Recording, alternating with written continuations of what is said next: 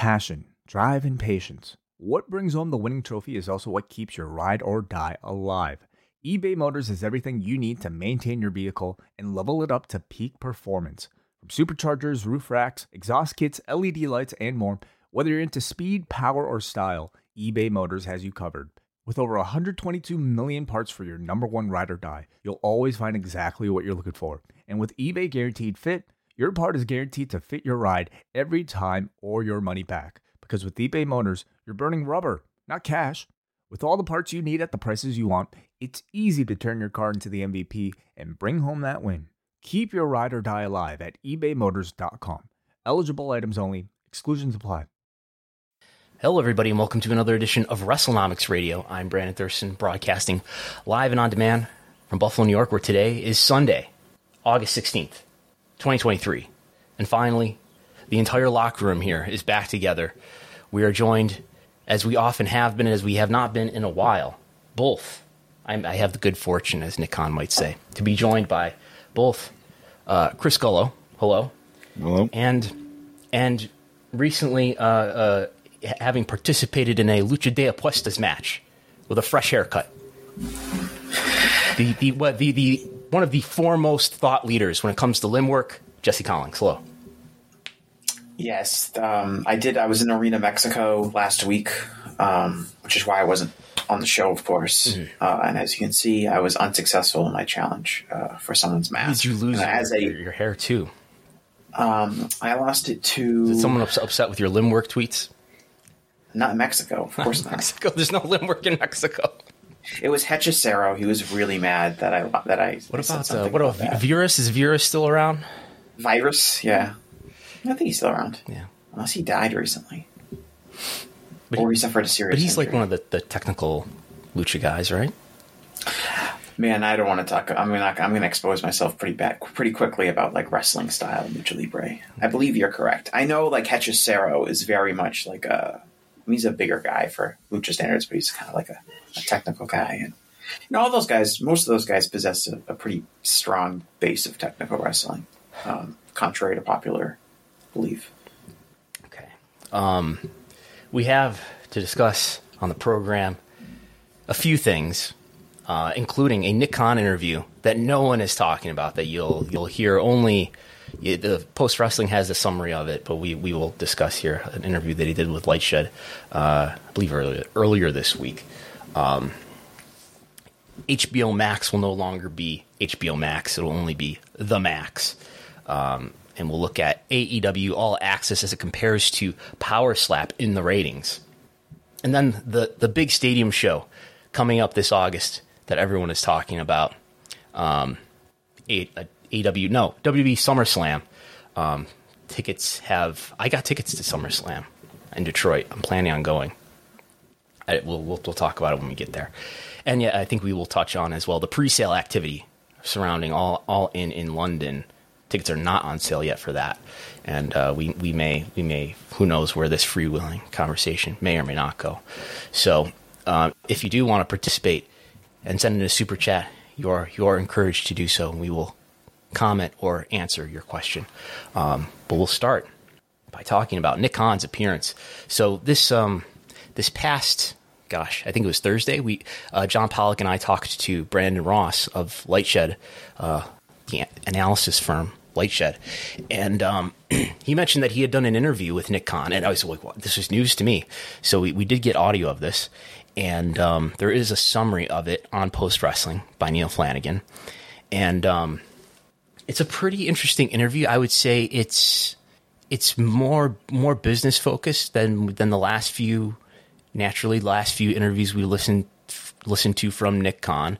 It's not as if he was talking to Colin Cowherd, who's a you know sports talk guy. This was he was talking to Brandon Ross, Rich Greenfield, and Walt Piecyk, the uh, you know big names from from CNBC world, and they were asking you know questions that would be relevant and, and are, are you know the interesting questions to ask about the media business. So there's a lot to be talking there, and there's a lot of, um, of course, everyone wants Nick Khan's view on the on the broader media ecosystem. But um, we could go through some. I have, I have some highlights here. Um, any any uh, any major takeaways before we before we start on that? Yeah, I mean, so it's it's about an hour long show. So they get to like kind of a lot of topics, and I think Nick is uh, you know elaborates on a lot of topics in a way that we haven't seen with like some of the interviews over the last few weeks. You mentioned like Colin Cowherd, but even when he's appeared on like CNBC. Um, and, and some of these other TV news shows where it's kind of like Nick Khan's going to be here for five minutes and we're going to ask him a bunch of questions in a row and that's going to be it. This is much more of a it's a podcast, so it's got a lot more um, conversation back and forth. Um, and he says a lot. It's much more interesting than I think the typical Nick Khan. We kind of at this point we've seen a lot of like you know 10, 10 minute Nick Khan interviews in a lot of different media formats, and I kind of know exactly what he's going to say, and I kind of know what all the questions he's going to be asked are. Um, and this one, they I wouldn't say that like you know his attitude or his demeanor is any different, but they do get to a lot of different topics that you probably wouldn't see normally discussed um, at, at this level of depth on some of the shorter burst interviews he's done recently.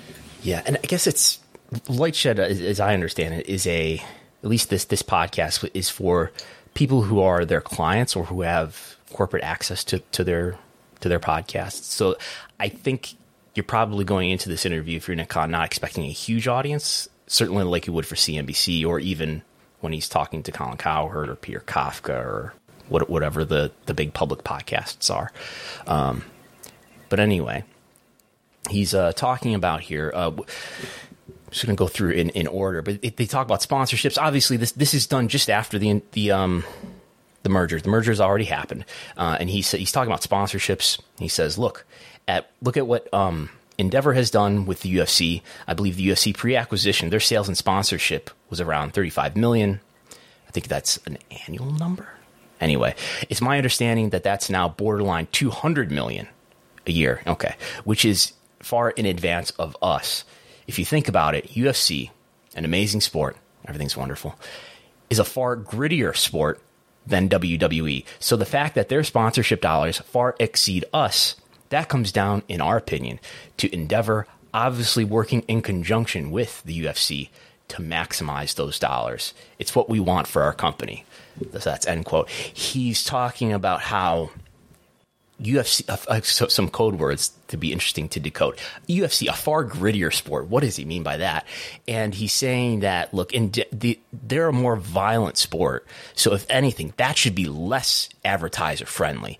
But they're able to do better than us when it comes to media sponsorships, these, these ads and sponsorships and bumpers that you see on the PLEs and on the TV show. They're able to do better than us in generating those dollars, despite their more violent sport despite us, you know, there is, is talk in this interview too about Walt brings up because he had he's not a big wrestling fan, but he had watched WrestleMania and he brought up the fact that in the Edge and Finn Balor match, when when Finn Balor got busted open, they took the camera away from him and, and Walt wanted to see more blood and guts. But anyway, UFC is able to do better in ad revenue, despite being more violent.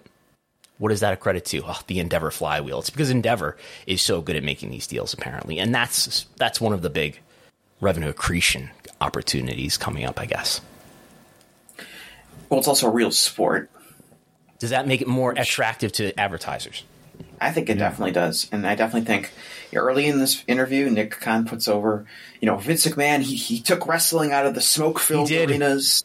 He uses that exact terminology, and you know, he took. I went. Nick Khan talks about how he went to a show at like the L.A. City Coliseum yes. or whatever, and when he was a kid, and an old woman threw a battery yep. at somebody. Let's just that's the way it was, before Vince. Yeah, um, and and you know Vince turned you know made it sports entertainment and Hulkamania yep. and all this stuff like that. But in the process, Vince also created a product that was probably very unappetizing to advertisers. Um, for a lot of different reasons, Main, uh, probably a lot of it is due to the storyline content. Um, that permeated throughout the company for it's not just the attitude era. You can go well into the 2000s uh, and find many distasteful storylines um, that existed and that probably hurts their ability to negotiate with advertisers. Um, i think a, lo- UFC, a lot of what i would call like sophomore humor and gross out humor that, that vince apparently loves judging by right toilet toilet humor and things like that. People getting covered in stuff, which is Vince's like favorite uh, joke of all time. It wasn't that long ago uh, that I think Fox had to black out the screen when um, was it Sheamus threw like a, a, a, cup of urine at Jeff Hardy. Yeah, that would have been during the pandemic, I think. Yeah, just a couple of years ago. Yeah. Um, so, is it part because Endeavor has a more robust um, advertising department ability to generate that revenue stream? Maybe, but it also has to do with WWE's content and the historical val- the historical aspects of WWE's content. You can make the argument that they're more family friendly, and therefore that means it's better for advertisers. But that's not a one to one corollary. There's plenty of things that are not family friendly that do quite well with advertisers. It's not like it's a scale where the more family friendly you are, the more advertising dollars you can get. Uh, There's always going to be a wrestling stigma. Said, like you know, even in the '80s, rock and wrestling, like boxing got more. I'm assuming boxing got more advertising revenue than they did, and in the '90s and the Attitude Era as well. So I don't even think it's content. I just think it's the wrestling stigma does not go away from advertising. Right. Res- wrestling is this fake, carny thing, and it's something that's probably protected Vince from a lot of criticism over the years. But you're right that even like as it's not just like an attitude era issue where like oh there was this one period where wrestling was sleazy. It's like it's that the reputation of the business is still stigmatized, even if Nick Khan can pretty credibly argue that the actual content on screen has been cleaned up a lot in you know the last decade or so. Is, is there? I agree that there's a there's a stigma to wrestling, and is that about the nature of the content? To what extent? It, the answer is, is yes to both things I'm about to raise here. But the, it, to what extent is that the nature of the content? Perhaps I mean it's not just Vince's content. We could, we could see it in, in WCW, certainly in the later later days of WCW, and in other products, at least throughout the U.S. I would say the the the the the, the stupid comedy, the toilet humor, the the bad content of US wrestling.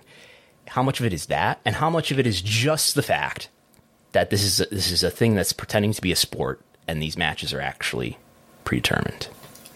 I mean, I think that's a big portion of it because, like I brought up, like okay, so we're young, we're all fairly young, so we don't remember a lot of that late '80s, early '90s. But there wasn't a lot of that toilet humor and stuff like that. There was a lot of characters, but it wasn't what we got in the '90s and, and early 2000s. And I still think that was, oh, you know, it's fake you know it's fake stigma, you know. I think the number one thing that someone who doesn't really watch wrestling at all, the number one thing that they know about pro wrestling is that it's fake. It's definitely the first thing. If I ever mention like, "Oh, I like pro wrestling" to somebody who's not a wrestling fan, the first thing they'll mention usually is, "Oh, like you know it's fake, right?" Like that stigma exists in pro wrestling in a way that doesn't exist for things like I've pointed this out before, but a stigma that doesn't exist for things like reality television, which often is scripted and has people recreating things that never happened for for television drama. But people watch that with the assumption that a lot of the stuff is real. Oh yeah, you know it's a little scripted, but it's really real. And that that that that attitude only exists in pro wrestling. Everything else that might have a hint of of, of show business and entertainment uh, to it is not as impacted as pro wrestling. It's the number one stigma about pro wrestling is that it is to the uninhibited viewer pro wrestling is these people who are trying to lie to the viewer, and the viewers who are watching it are dumb, so they believe that it's real, which obviously hurts and impacts advertisers if that's a belief that exists in society. I think a lot of this is due to a perception that may or may not be supported by data. I suspect it is somewhat supported by data that the the audience that you've got on television watching wrestling tends to not have income levels that are as high as other programs. I would think. But why do they? In, in part of the why is why is that, and why do they believe that? Is that because the belief that pro wrestling is catered towards dumber people who naturally are not going to maybe have college degrees that are maybe not going to make as much money as a more intelligent audience. And how so? How much of that is is that a stigma attached to who pro wrestling is catering towards? And is, is there any way to to address that stigma. Some of it is just the reputation from the content, the the choices that creative has made with content in pro wrestling over the years and the decades, and some of it, I th- I think we're agreeing is is just the fact that it is a predetermined s- pseudo sport. I don't. You're not going to change pro wrestling to be a shoot, obviously. So, is there anything that could be address could be done to address the the first issue? That is the the immature sophomoric nonsense that happens in U.S. wrestling without without hurting the content in some other way that damages the audience. If you follow me oh, there. Absolutely. You could obviously Some people probably tell you no. I think. part part of it is impossible to to destigmatize it, right? Some people are just set in their ways, and you're pushing the stone Do, do we need to do what I think we certainly need to do is is run Shohei Baba's version of pro wrestling every every night in prime time, right? Um, One thing that I think about, guys, is I do wonder if, like, the stigma of pro wrestling, or like the idea that pro wrestling is catering towards all these very dumb people that don't have any money, uh, that think it's real. I do kind of think that that philosophy is is is an outdated thought that maybe older executives might have, but younger executives, maybe Gen Xers or people younger than that, are more tolerant of the idea that pro wrestling is mainstream entertainment. Um, that seems to be more in line with the kind of pop culture shift we've seen over the last 20 years, where things that maybe were stigmatized, like comic books or cartoons, have that things that were, you know, dismissed as childish, immature properties have become major mainstream sources of our pop culture entertainment. Mm-hmm. And I do think pro wrestling in some ways has benefited from that with, I think, a younger generation of, of media, a younger generation of working professionals who are not afraid to say that, oh, I really like pro wrestling. And they're not, you know, the stereotypical hillbilly wrestling fan that maybe some people have in their imaginations. So this is something may, that may dissipate over time. The, the trouble is that we don't have great data to observe and see what the changes are over time. I suspect that the CPMS, the ad rates for wrestling, have maybe slightly gone up over time. But I just I just don't know where to to find a, a, a good data set for that to, to study that over time. Are you guys uh, familiar with the CBS Sunday uh, morning when they do like the people that we lost that year, uh, all the celebrity deaths or whatever? Every year I watch it. Oscars. Well, well, no, they they do. So CBS Sunday Morning does it usually the first episode of January, and it's everybody, every single form of entertainment, theater, Broadway, every single sport you could ever think of, every single movie, TV show. This is appointment viewing for you every Wrestling, yes, wrestling is the only thing they never ever they never talk about a wrestler who passed away. It's uh, even even like the biggest names who passed away. yeah, I've never yep. Like all who, who are the some some the Ultimate biggest Warrior was not on there. Warrior. he was not. Dusty Rhodes was not. Like Dusty Rhodes. Okay. yeah, like Randy Savage. Nope. like nope. They they skip over him too. I remember like I watch it every year, and Bruno. yeah, it's it shows me what the perception is of pro And, wrestling. and in they're and they're going broad- into names that are obscure enough that like yeah hey, Broadway people that I've never heard of. Like really obscure Broadway people, obscure like this person was on Three's Company as the sixth lead, like like that type of thing. Yeah, people that are not nearly as famous Yes. as like Dusty Rhodes or Roddy Piper. And that watching that every year shows me, wow, pro wrestling is just in a different world than these people think. at least in the in the Yeah. viewpoint of whoever's producing those segments. Yeah. Right. Yeah. Um, and we've seen a lot of changes in media. I think it's like Jesse is kind of what you're getting at, and that you know where we see. I mean, even things like ESPN covering wrestling to an extent, Sports Illustrated covering wrestling to to an extent. Right. This is not something that would have been as normal in even say the mid 2000s or something like that. I think. Right, and, and ESPN, you know, showed wrestling at one point in a different time period in, Right. in E ESPN's prominence. But you're right. I, I, I think that there's way more, like I said, there's way more mainstream media coverage of pro wrestling. Seems like pretty much every major And, and, and I would say it's, it's kind of it's kind of what you're getting at. Is it's a little like bit of it. it's it's now people who are in editorial and decision making positions who maybe are my age and grew up in in the the attitude era, grew up in the '90s when that was especially something that was directed at kids. I think that people that are, I think like Gen Xers that grew up in the 80s, that, you know, people say about Gen X that what they're the generation that never really grew up. Um, and part of that is because of. Well, every generation never grew up. Um, but uh, Are you a millennial, the- Jesse? or are you I am, I'm a, I'm a, I'm, I'm like a, a very young you're borderline? I was, I believe millennial cutoff is 96 and I was born in 94. Okay, but uh, I think like like you take like so people who were born in the you know late seventies, let's say, who are now in their mid forties or so, um, they uh, they who are maybe working their way into more executive positions and things like that. Just across the board, I think those people are naturally more tolerant of um, things that would be previously dismissed as childish is the best way I can say it. And we see that across. There's such a just in in our culture now. There's such a huge interest in adults consuming things from their childhood and nostalgia and people buying toys as adults, you know, people buying collect, collecting things that they collected when they were a kid. Obviously, comic books and interest in comic books is like the main driver of Hollywood right now. Um, it, it, it, it, there's this attitude I think in our society in that's more doing wrestling podcasts. yeah, no, I'm serious. Look at the Flood of Wrestling podcasts, just as an example. Um, now, this is obviously a wrestling podcast for the intellectual class only. You should at least have an MBA if you're even thinking about. you should see our. CPMs; they're through the roof. Yeah, um, Median income level But- is just astounding. yeah. Um, but I, I just think in general, like the society is. I don't know. I don't know if tolerant is the right word, but there's clearly seen more value appreciated in things that maybe were dismissed earlier uh, in, by previous generations. And I think that makes an impact as far as people viewing something like pro wrestling as a viable mainstream entertainment source that maybe is worth advertising. And you know, maybe you know, I don't I don't know this, but maybe WWE's like marketing department needs to kind of prioritize that aspect of it. That this is what they're selling as opposed to maybe what they're what they've been doing in the past, which is talking about how many viewers they have and talking about That how many selling you know, what? The, like as far as WWE being a place to sponsor might want to, you know, sponsor and put advertising money into. Um, but what, what, what I don't- you like saying said- the emphasis should be?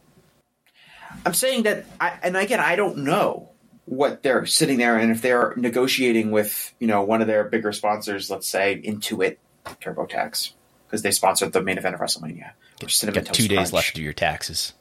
my taxes are complete.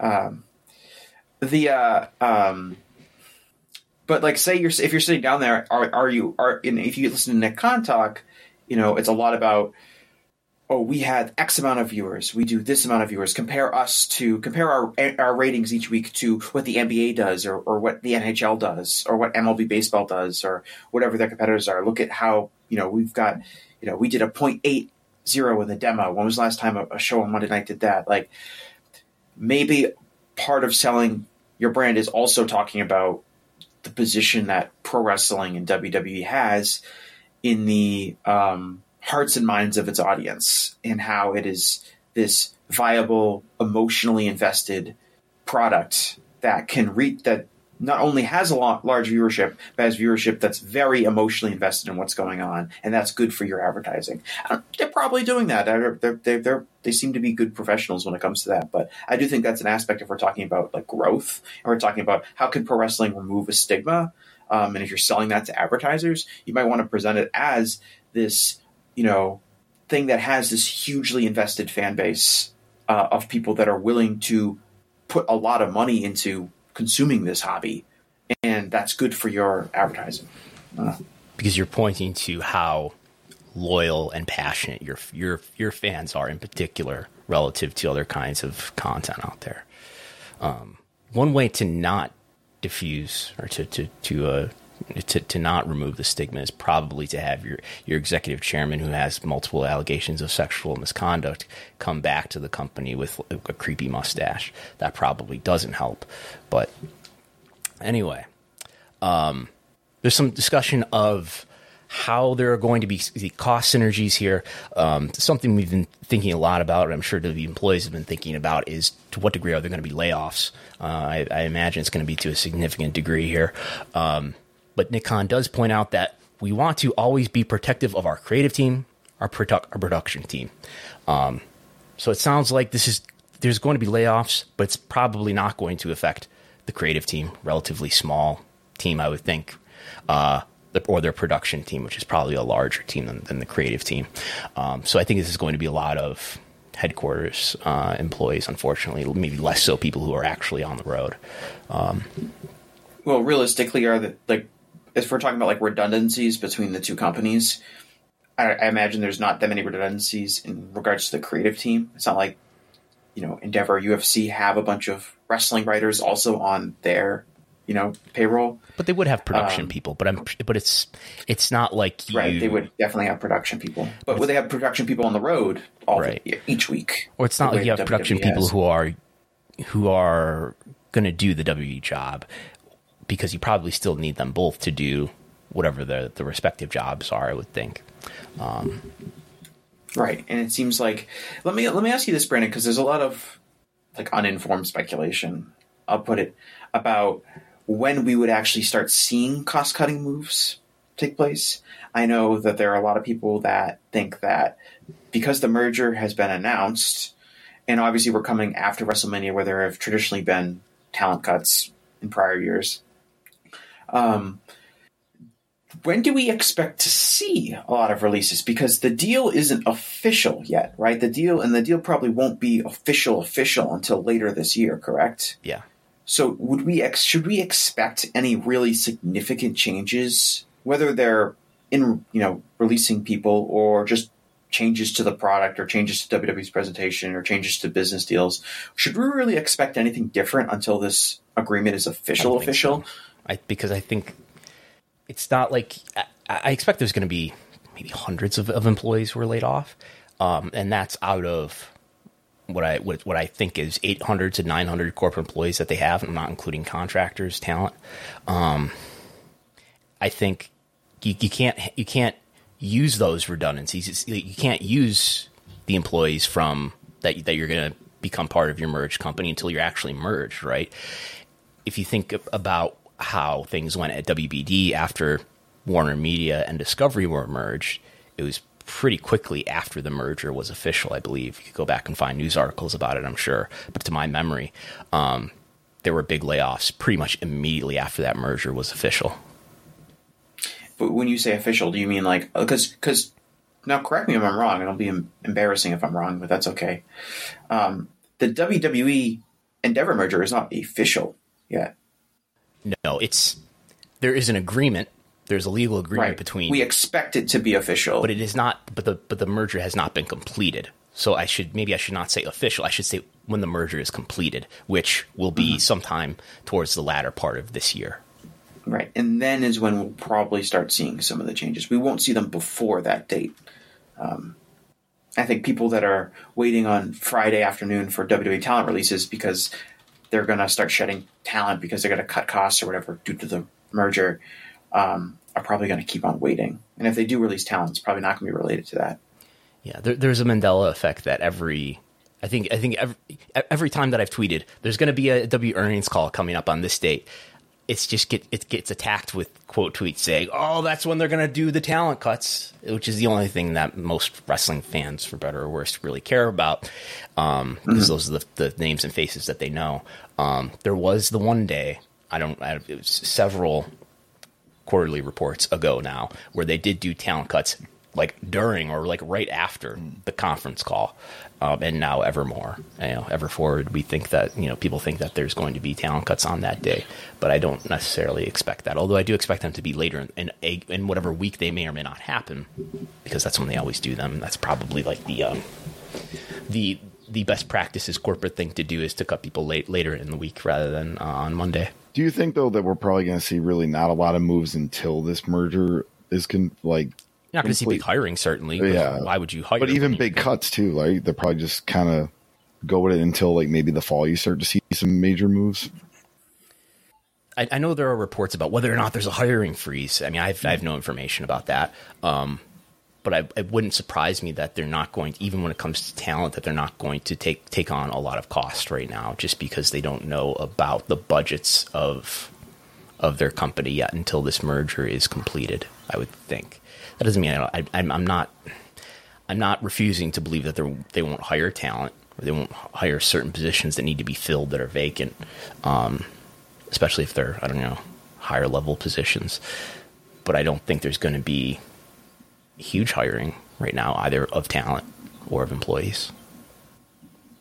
Um, moving to talent pay, uh, they referenced and I didn't, I didn't even know about this tweet, but this, this is not Logan Paul, but it is Jake Paul who tweeted on the day that the merger was announced UFC plus WWE makes too much sense. Great path to increasing fighter pay. Uh, I believe Jake Paul has been somewhat of an antagonist on uh, towards UFC and uh, you know get, getting in, in the, the fight ring with UFC fighters who uh, feel they're not getting paid enough, right? Um, So on on that subject, Nick Khan says, uh, you know, they bring up the tweet, and uh, he says, well, look, in terms of UFC's business, that's their business to manage. Vince, myself, Triple H, the other WWE senior management have, have seen what Dana White and the Fertittas did in terms of creating an entire empire. We've then subsequently seen what Dana White and his team and Endeavor did. So, you know, that goes untouched by us. They're not going to mess with UFC. That makes sense. Okay. And then he says, in terms of our performers, we think a lot of them are well compensated. Certainly, all talent wants to be paid more. Management wants to try to manage those costs. Each individual is unique. Each individual deal is unique in and of itself. We're confident with our position in the marketplace in terms of our W superstars, and depending on what the rights fee increases on the media rights are, we expect a lot of that to drop to the bottom line. So, I mean, Nick, Khan is very skilled at saying things that are truisms and doesn't really say much of anything other than sort of say things that uh, that are somewhat obviously true. Um, but he is saying here, if I can pull any meaning out of this statement, we expect a lot of that to drop to the bottom line. I guess saying as as any executive would, um, we're going to enhance our profitability a lot if we get a, a good upgrade in media rights. Uh, but it does raise the issue, which I think is a real issue, uh, and, and for a lot of different reasons, that if you make more money, probably your talent and in fact, all your workers should get paid at least a little bit more. And if we're going to compare, which we may have this discussion, if we're going to compare wrestling or WWE or UFC for that matter to other sports, major sp- professional sports in the sports ecosystem, you know those sports, which are where whose players are represented by unions, by the way, or associations, I think in fact is the technical term. Those They all, players, have, they all have collective bargaining agreements. those players are getting something like 50% of the entire company's revenue, the entire business's revenue. Whereas UFC, I don't know what the percentage is. Maybe somebody could Google that, but that's pretty small. Uh, and, and in WWE's case, we could do a really easy, aggressive estimate. And let's say, let's go way, way, way insanely too high and say every wrestler on average is paid a million dollars, which is, I think, obviously way too high and let's say they have 200 wrestlers under contract, that's 200 million dollars. How much revenue did they generate in 2022? 1.3 billion. So that's uh, 15% of their revenue. So certainly W Talent are getting compensated less than 15% of revenue, perhaps less than 10% of revenue. Um, so a pretty low percentage. I would say, you know, what's the percentage of revenue that actors make uh, re- relative to the entire gross of whatever their you know movie or television show is. It maybe it's less than fifty percent. Maybe wrestlers should fall somewhere in the middle. Um, but obviously, so it, it's a it's been the case for for decades that you know wrestlers are not compensated as well as they would be if there was some talent uh, Yes, I find it representing them. Yes, I find it very funny that Jake Paul. So Jake Paul has kind of like this online crusade. The de facto likes to- foreman. Right? And he likes to tweak Dana about fighter pay and things like that. And I do like that his idea is that because UFC's merging with WWE, that's going to lead to a great path to increase fighter pay. If anything, they're going to do less because WWE is the company that pays their talent even less of a percentage than UFC does. Um, now, to to to get to Nick Khan's response, I guess we don't know WWE's you know salary structure really, but can we say that WWE got a big increase in rights fees during their last round of negotiations? Can we see that impact? Have we seen that impact wrestler salaries? Um, I think what's clearly impacted impact- wrestling wrestling salaries, and again, we don't have great data to to verify this. and how much of that impact is also because of AEW and also because AEW being able to put competitive bids in for talents. Um, that probably has a much bigger in- increase in talent pay. That's certainly the Um, more immediate source of leverage. Is that you if you've got another company that's willing to pay you a lot of money, and and they're Right. com- competing versus just the the argument that you're making more money, so I should make more money too. Well, what leverage do you have to force me to do that? And, and as we mention every week, the rights fees, the up- expected upcoming rights fees, are largely baked into the stock valuation. Correct? There, I think there's at least a base case of 1.5, perhaps 1.8 baked into the, the stock price. So if it's more or less than that, the stock price will move accordingly. Right. So if we're talking about WWE's you know what what is WWE trying to do? What is Nick Khan trying to do? What is Vince McMahon trying to do? What is Ari Emanuel trying to do? They're trying to deliver for investors, and that is if they already have that stock price is already baked in or in some in some way being valued in the stock price already. Um, then record stock price, by the way, closed Right, at right, so we're not- sixty nine, the So highest it's ever, about- ever closed at. we're talking about not only are we going to get more money for our rights fees negotiations, but also how are we going to make sure that that money is going to be seen uh, as profitability by the company to increase our our profits and then deliver for our stock investors. And that is probably part of, part of that plan is probably not oh let's increase you know wrestler pay by X percent because we're making more money now. It definitely gives WWE the ability to pay more money um, because of that extra revenue rolling in. But is their top priority going to be, oh, let's make sure the wrestlers get a bump in pay? Probably not. So I don't know a lot of information about UFC salaries, but it's very top heavy, right? Like you have your big name fighters, but then it's a huge drop. Like isn't it like eight thousand a fight for your typical undercard fighter that fights maybe three times a year? I think so. You're looking at a twenty four thousand, you know, year salary. So I think the big thing would be like, is Endeavor going to place any type of their financial model into WWE when it comes to salaries? Like, because we don't know a lot about data, but I heard the starting salary at NXT was like 70, 80,000 a year. That's significantly more than an undercard UFC fighter. Yeah, I, I would think that's close to, to right. Yeah. that number for people starting in developmental. Um, and, and another thing that's been raised to me is that, well, on one hand, the the merging of these two entities increases their power over workers. Probably, it's probably true. Um, yet on the other hand, are, are, is there more regulatory scrutiny towards this company because it's a bigger company? You know, we're, we're going to go from like a six billion, seven billion dollar market capital company in WB, uh, something more than that, marginally more than that in UFC, to a, a company that perhaps is going to have an enterprise value of twenty two billion dollars or something like that. Did I say did I say six six million, six billion in market capital for WB? But um, but maybe being a bigger company will put a bigger target on them in terms of certainly the worker worker misclassification, which, which I think is easily provable just by going through you know what the IRS considers factors towards determining whether somebody is an employee or a contractor. Um, ultimately, though, I think it's it's not going to be the workers themselves who are going to take the risk of starting an association or a union, but maybe some other technicality or some. It, imagine if WB like lost access to. Um, and maybe in Endeavor, the the relationship with Endeavor might put some interesting tension on this because Endeavor represents, prob- I think, thousands of, of actors who are probably largely represented by SAG-AFTRA and, and maybe other associations. Imagine if WWE lost access to certain celebrities. I mean, look, Snoop Dogg is probably represented by a union of some sort. Um, if they lost access to some of these celebrities that they that they love putting on their programming, maybe that would start to put some pressure. Not that that would be the the obvious boom. Now, now they're going to be uh, wrestlers going to be represented by a union, but maybe something like that might start to put pressure on WWE or create other stories that we talk about. Let's see. Um, on control of WWE Creative, he was asked, "Is Vince involved in WWE Creative? Is it still Paul Levesque?" Um, Nick alluded to the company-wide email that we believe we published in its entirety um, for subscribers. Uh, Vince sent out a company-wide email. Nick mentioned he said specifically, Vince articulated that Paul Levesque remains the sole chief creative officer. Sole. These are Nick, Nick's words. He, he, emphasized sole. Uh, he went on to say, Paul and Vince have a, rela- a family relationship, a relationship that stands, that goes back to the mid 90s. Paul's in charge of creative. If he wants input from Vince, or Vince has ideas that he and Paul, then he and Paul are going to communicate. That's always going to be the case. We're lucky to have Vince.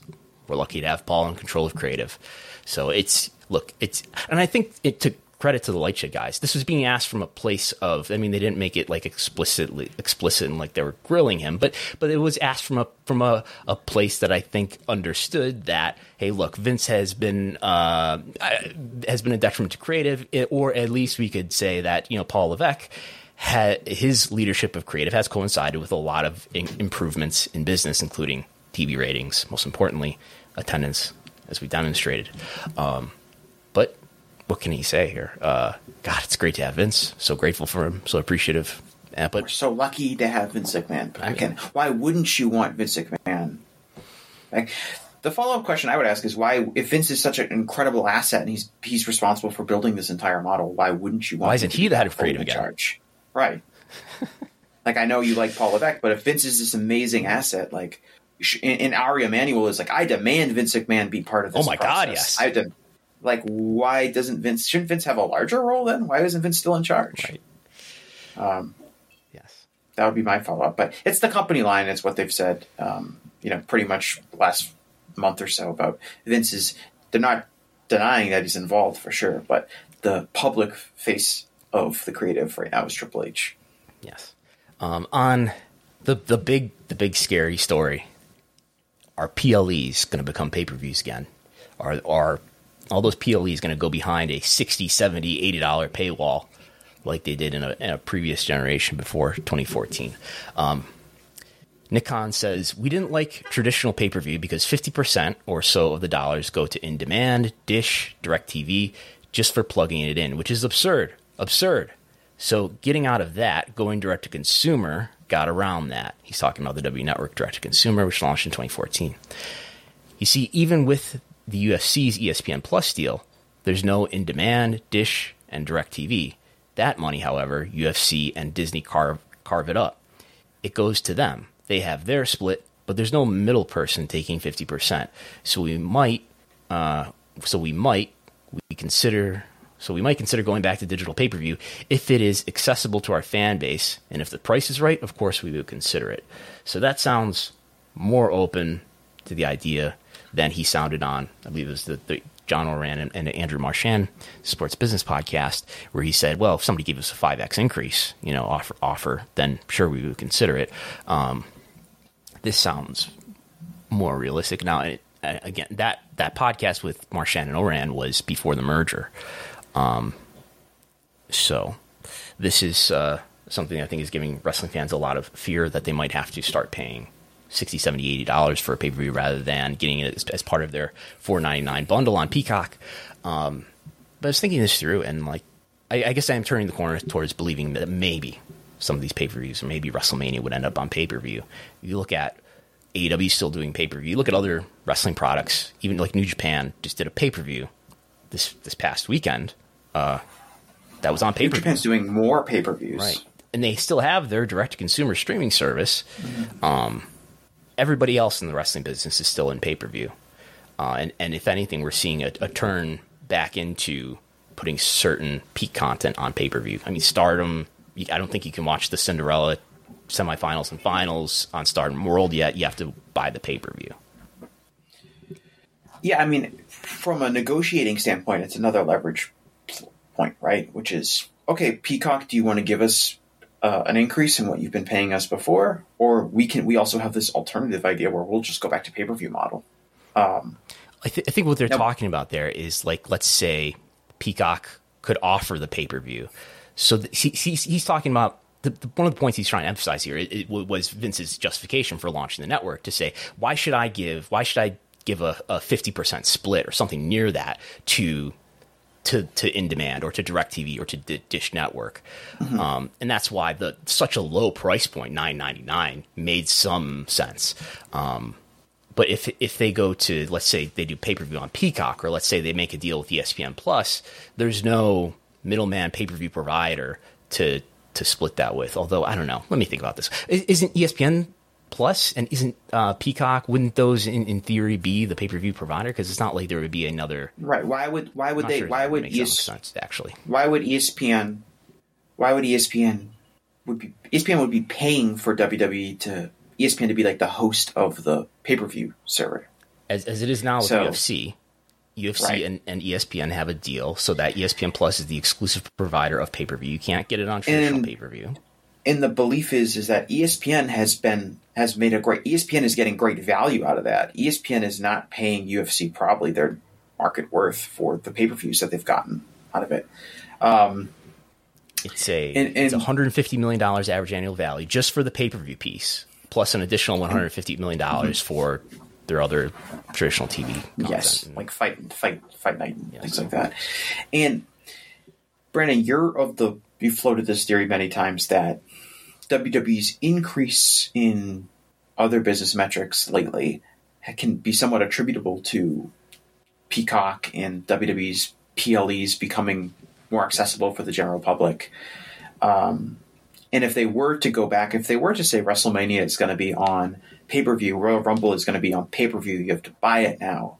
Would that hurt WWE's consumer metrics in other areas because you go from 20 million people or however many Peacock subscribers there are having easy access to WrestleMania or Rumble to people who only are going to make the much more sizable financial investment in purchasing the individual events? And that's going to shake you down to more hardcore fans who and, and, and root out some of those maybe casual or lapsed fans who would be if they like what they see would maybe become more frequent viewers of Monday Night Raw or SmackDown. Yeah, I I I think the lesson of the network in 2014, the lesson of of Peacock in 2021, which wasn't really clear to me until the Peacock thing happened because it was kind of a, a second data point, is that reach has a huge value, and it's specifically the reach of the pay per view events, right and I think it's it's what do you value that reach? What's the va- what's the dollar value of that reach? What's the dollar value of of the increased engagement that you have downstream to your other businesses that comes with exposing that pay per view product to not just the 300 mil 300,000 that may be willing to pay $60 for it a B, a B pay per view let's say. Or in the case of WrestleMania a million people a million households anyway globally that are willing to pay 60 or 70 dollars for it. Um, what's the value that you get by giving that product away at a f- fraction of the cost versus charging $80 for that product right and and there's also this idea i think in in nick khan's dream world in wwe's dream world they are still getting a really big deal from peacock where they are giving peacock the b pay-per-views and the video library and some streaming shows and things like that. For but they're also dollars a year. Yep. But they're also getting, um, you know, their hands in the honeypot in the sense of we're going to take our most marketable assets, things like WrestleMania for sure, and the Royal Rumble, and maybe SummerSlam, and maybe a few other events. Which at this point, and we're going like two hundred million dollars a year is probably a lot more than they would make on a direct to consumer pay per view service. Well, I should say a traditional pay per view service with a split. Let's say a fifty percent split I mean, like what what would they do? Let's say twelve pay per views a year, and most of them do. Let's be nice and say three hundred thousand on average. So that's say eleven, and then add in like another million for WrestleMania. They end up doing like something like let's say three million pay per view buys in a year at like I don't know, let's say seventy dollar price point. That's what what's what's thirty million times seventy. That's I don't know. I'd have to do the math 30, 30 million, yeah, times seventy dollars is is two point one billion. No, that's not right. Thirty million times seventy is I don't know, not thirty million. Three million times seventy is two hundred and ten million dollars. So it's close. And I think I'm being probably too aggressive in assuming that every pay per view on average would do three hundred thousand because it's doing less than that just before the network launched and I think this is going to be a tougher sell if you if you broke entirely from pay per view, which is probably not what we're talking about here. But if you broke entirely or broke entirely from streaming and went into pay per view, you'd have um, it'd be a tougher sell because you'd be causing a lot of customer upheaval, putting things back behind the paywall. Uh, you know, six timesing the price or something like that. Um, so that's probably doing less than that. Moral of the story here is they're probably making more on this Peacock deal per per year than they would if they were selling this in a traditional pay per view format. And they're getting the reach benefit of being on Peacock. So this is a far better deal right now for WWE to be on Peacock. All of those pay per views on Peacock every month.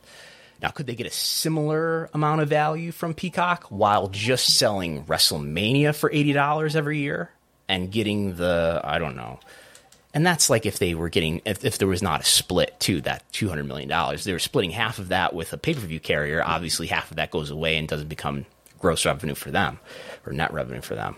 Um, if you had, um, where was I going here? If you had a pay per view at 80, you know, it, it, at an $80 price point, let's say you sell a million buys worldwide, you have $80 million in gross revenue. Maybe that's that one event is worth it. While you still get the reach benefit of exposing those 11 others or something like that. And we really don't know what WWE's pay per view market would be because we haven't seen it in a decade. Right. And I wonder, on one hand, right, the cat's out of the bag. People are used to paying $10 a month to get the pay per views.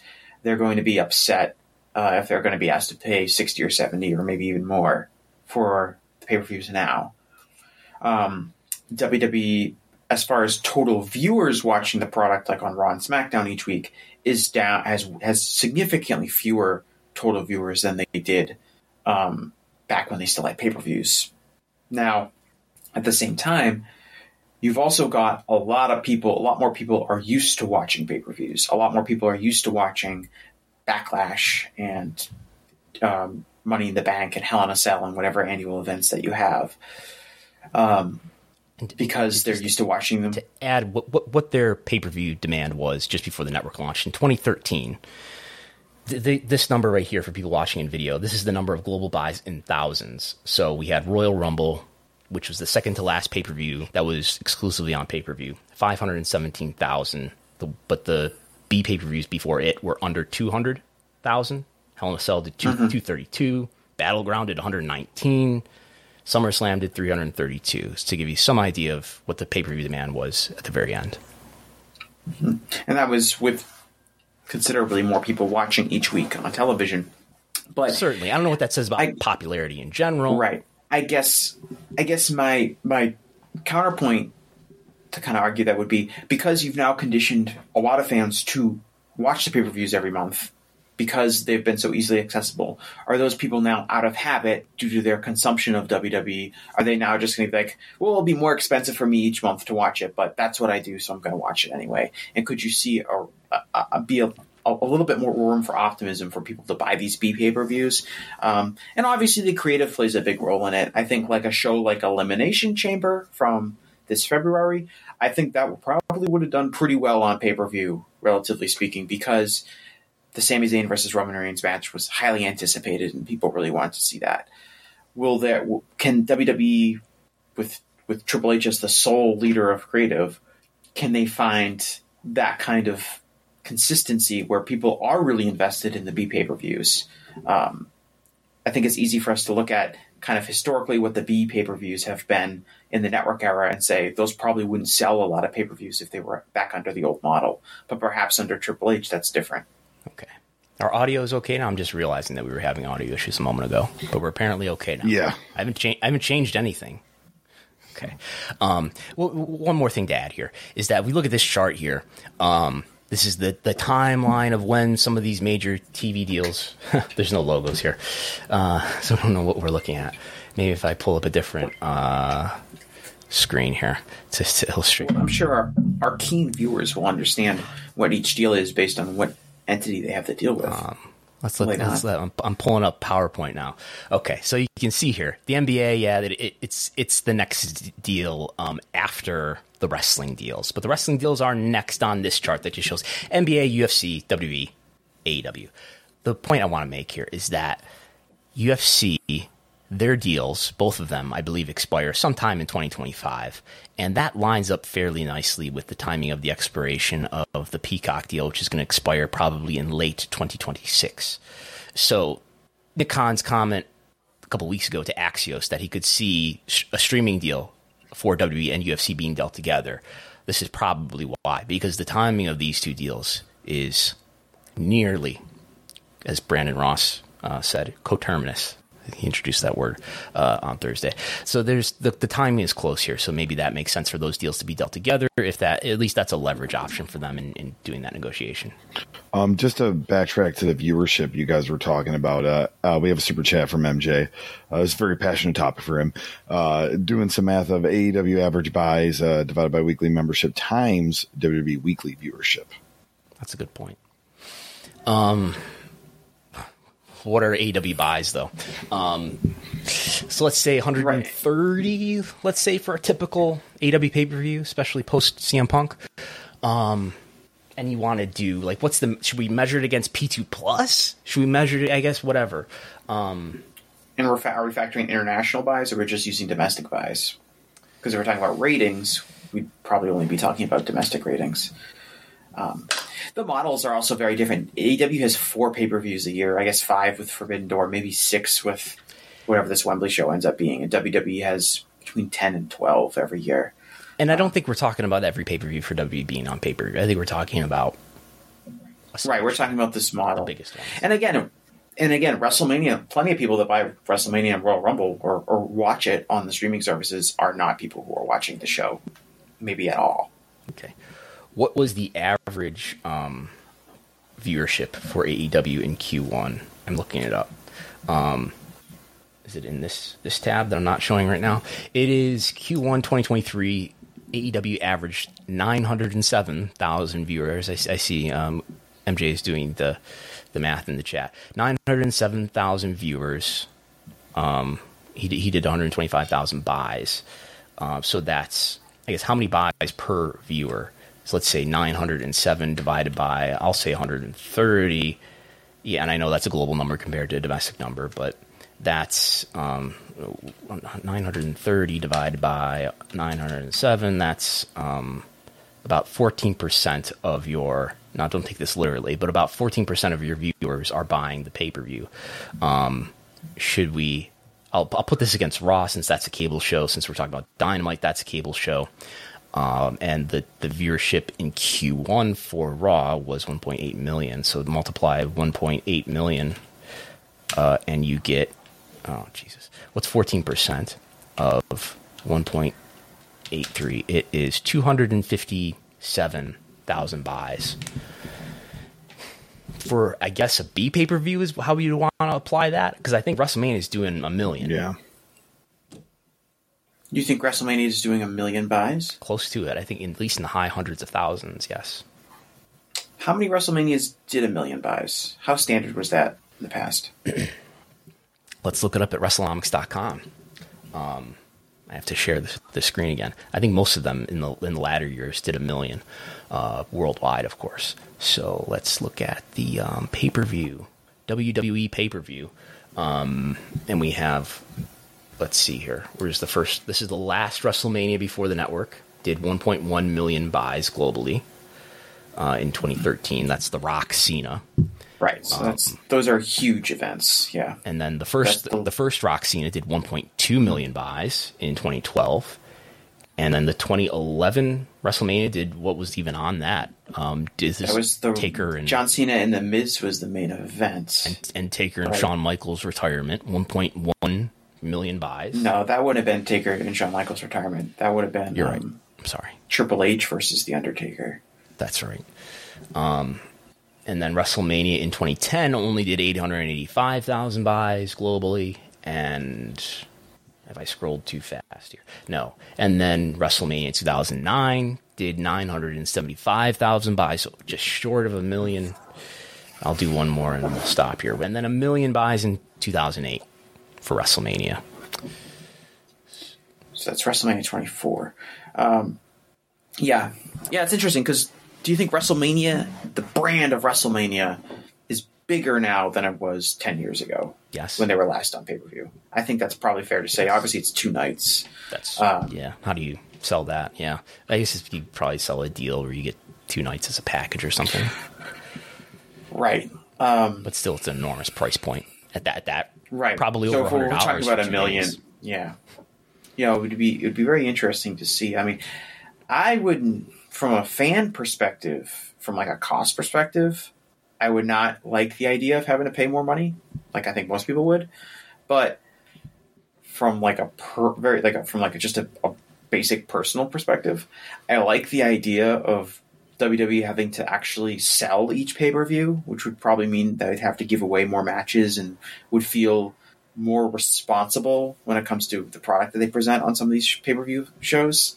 Um, and secondary, it would be great to have more data points on who is the draw and what events are drawing. To have those, if this is a pay per view main event and it does well, and it does much better than the pay per view event last year, uh, last month. What does that say about these wrestlers? And that's information that we used to have. It would be good For for, WWE, it really WrestleNomics don't. for us to It would be very good for WrestleMania. better able to analyze who's a draw. That's the most important thing.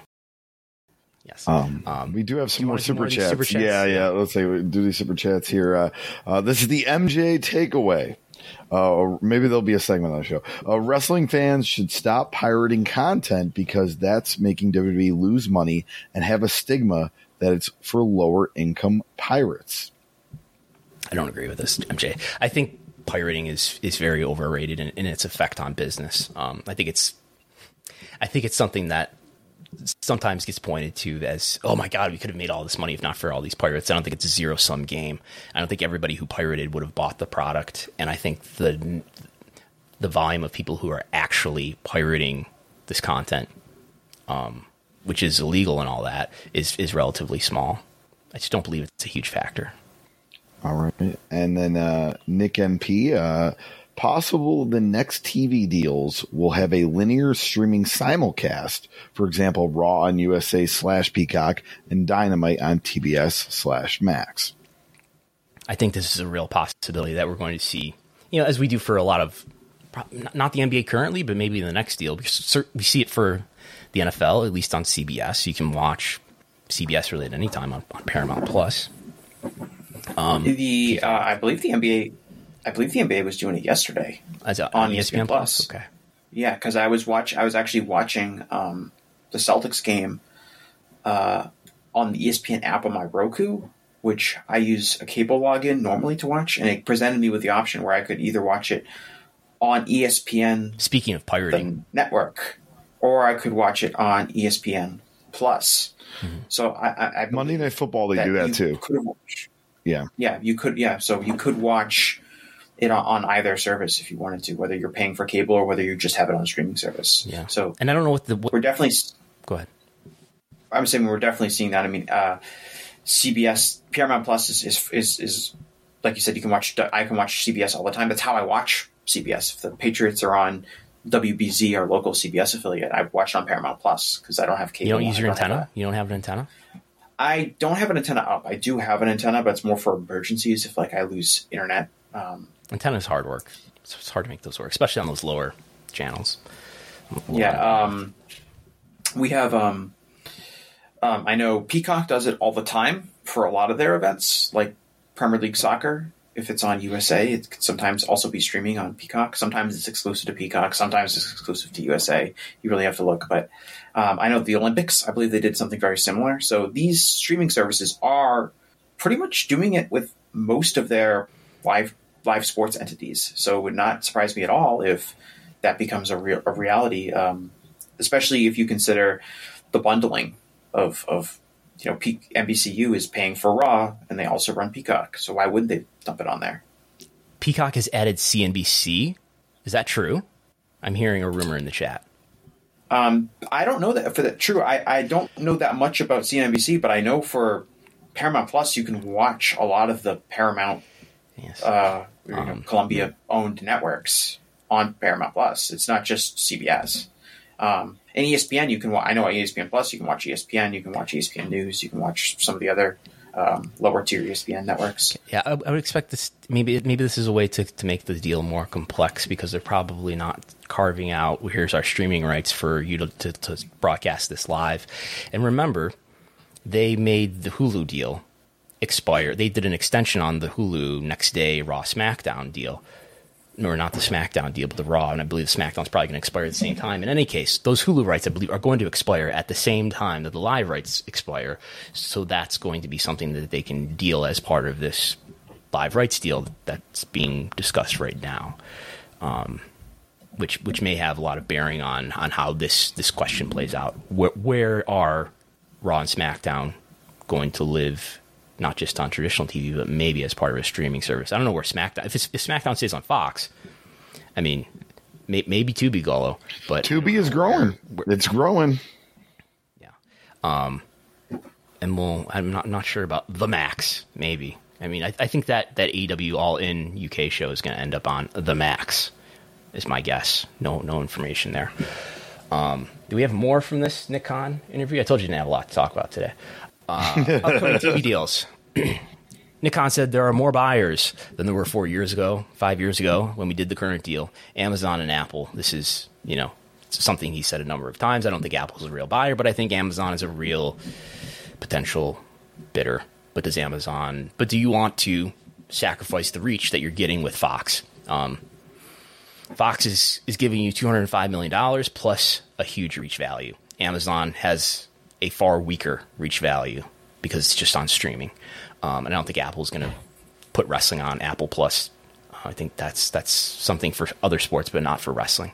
Um, and there's no issues, no issues with their relationship with Saudi Arabia as it relates to this merger. That is going forward, no problem. Hundred million dollars a year. He didn't say Could that. part, UFC be involved? He also talked about UFC's potentially getting involved with Saudi Arabia. Do we? While I'm also mentioning that he doesn't know the specifics of their deals with Fight Island and I don't know. Wait, the where's Fight particulars. Island? I don't know the particulars. where's Fight Island? Is I don't know the particulars of their the Fight UAE? Island Abu Dhabi deal. It's Abu Dhabi. right? Um, I know it worked out quite well for them. So for us with Saudi, they've been good to us. We like to think they've been good to them. I don't know what that means. I don't know to the extent what the Abu Dhabi relationship is. He's talking about with UFC. I know it's been good. I don't know how long it is. If there's an opportunity to expand it, of course, everyone's going to be open to that conversation. Something interesting he said when we talked about international expansion. Yeah. He talked about the the WWE and the UK deal, and as we know, WWE was on Sky for a very long period of time, and that they no longer are on Sky; they're on BT Sport in what is considered a downgrade of a deal. Correct? Yes, and uh, lower ratings because of the, it's a lower reach. I mean, Sky was on premium. I'm sure the UK fans will should should yell at us and remind us what the deal is. But Dynamite is is more highly viewed, I believe, than at least the BT Sport airing of Raw and or SmackDown because Right. because Dynamite is on ITV, which is a bigger network. Right. Um, but in this interview on the LightShed podcast, Nick Khan talked about, he mentioned being part of the negotiations, but not really being a part of the negotiations previously because he wasn't involved with WWE yet. Um, and Vince, he, Nick told Vince, supposedly, that Nick had been hearing that Sky was upset that WWE didn't run eno- the number of live events in the UK the way they wanted to, and that was one of the reasons that Sky was not interested in WWE. Um, and then Nick said, when I got inv- when then when I came into the company, what did we do? We went over and we did a big show in Cardiff, and it drew sixty five thousand people, and they're doing Money in the Bank in in London this year, and he put that as kind of a, a s- a way. He, he sold it as the idea that we're doing these live events because we want to be back on Sky, and we want Sky to know that we're really committed to the UK market. Um, so Yes, and they're doing Money in the Bank in London, and that's not something that was nor- that was normal. I mean, they've never done until this until last year a traditional pay per view. They've done UK pay per views, but they've never done a real honest to goodness pay per view in the UK until Clash of the Castle, um, and I guess well SummerSlam '92, um, and now they're going to do Money in the Bank there as well. And those deals are coming up just after, I believe, just after the US deals, as well as India. India was touched on. India was a was a doubling of the prior deal. It went from in the prior round, I believe, 28 million to what I believe is now 50 million for Sony in India. Um, I'm not aware of this, but he alluded to some kind of merger happening with Sony in India that they have to wait to to, to get completed. Um, I don't know if he was referring to his own merger. I don't think so, but th- that has to be completed before they can talk about what their their deal in India is. And, and India is their second biggest TV market. We talk about how huge the U.S. rights fees are, and they are huge. They're multiple times bigger than any other market. But the second biggest one is India. and he said WWE is the second biggest sport in India. Yes, behind cricket, it's cricket, and then WWE, not wrestling. WWE. Yes, and he also put over. He he said that the was it Superstar Showdown was that the Indian TV show they Superstar tested. Spectacular, I think. Yeah, Yeah, spectacular. yeah. Spectacle. Was it spectacular? So he put over Spectacle. He said in the podcast he said that you know they only they had native Indian stars, not you know not just WWE wrestlers, but native Indian stars. Yep, people in development. Um, right, people in developmental, uh, and they he he says that in India for that show they had 25 million live viewers Yep. and 40 million viewers in total. Uh, just in India for that one show. And I don't, I don't know Um, if he detailed it like that in the past, but this is definitely something that he he talked about in an earnings call after it happened. and it uh, apparently was a huge success. But and it was so successful that they never did it ever again. So this was on January 22nd, 2021. So this is before the return to touring. Um, it raises the question: when when are they going to try to go to India for a live event again? Remember they did in Well, 2017. said- they tried to go to, to to a live do live events in India. They had a, they did booked two, had to cancel one. This is in the midst of just before actually Jinder Mahal dropped the title when he was world champion. Remember, remember Jinder Mahal was the WWE world champion. I do remember it. Roman Reigns has had to hold the title for almost a thousand days to to try to get the title back on on track after that. Acknowledge him. He's done it. The um, but well, Nick actually said that something. He said it like I forget the specifics of it, but he said like once that merger with Sony Six is complete, we're looking to go back to India for. So for whatever reason, they haven't gone back to India yet. Um, obviously, the pandemic prevented international shows like that. Um, but Nick said that for whatever reason, it seems to be connected to the merger. I don't really know why specifically that would have to do with a live event in India, but then they're they're definitely interested in going back. But um, I mean, it's an interesting thing because they're they're getting real money from the Indian market. Like you said, it's the second largest TV deal that they have.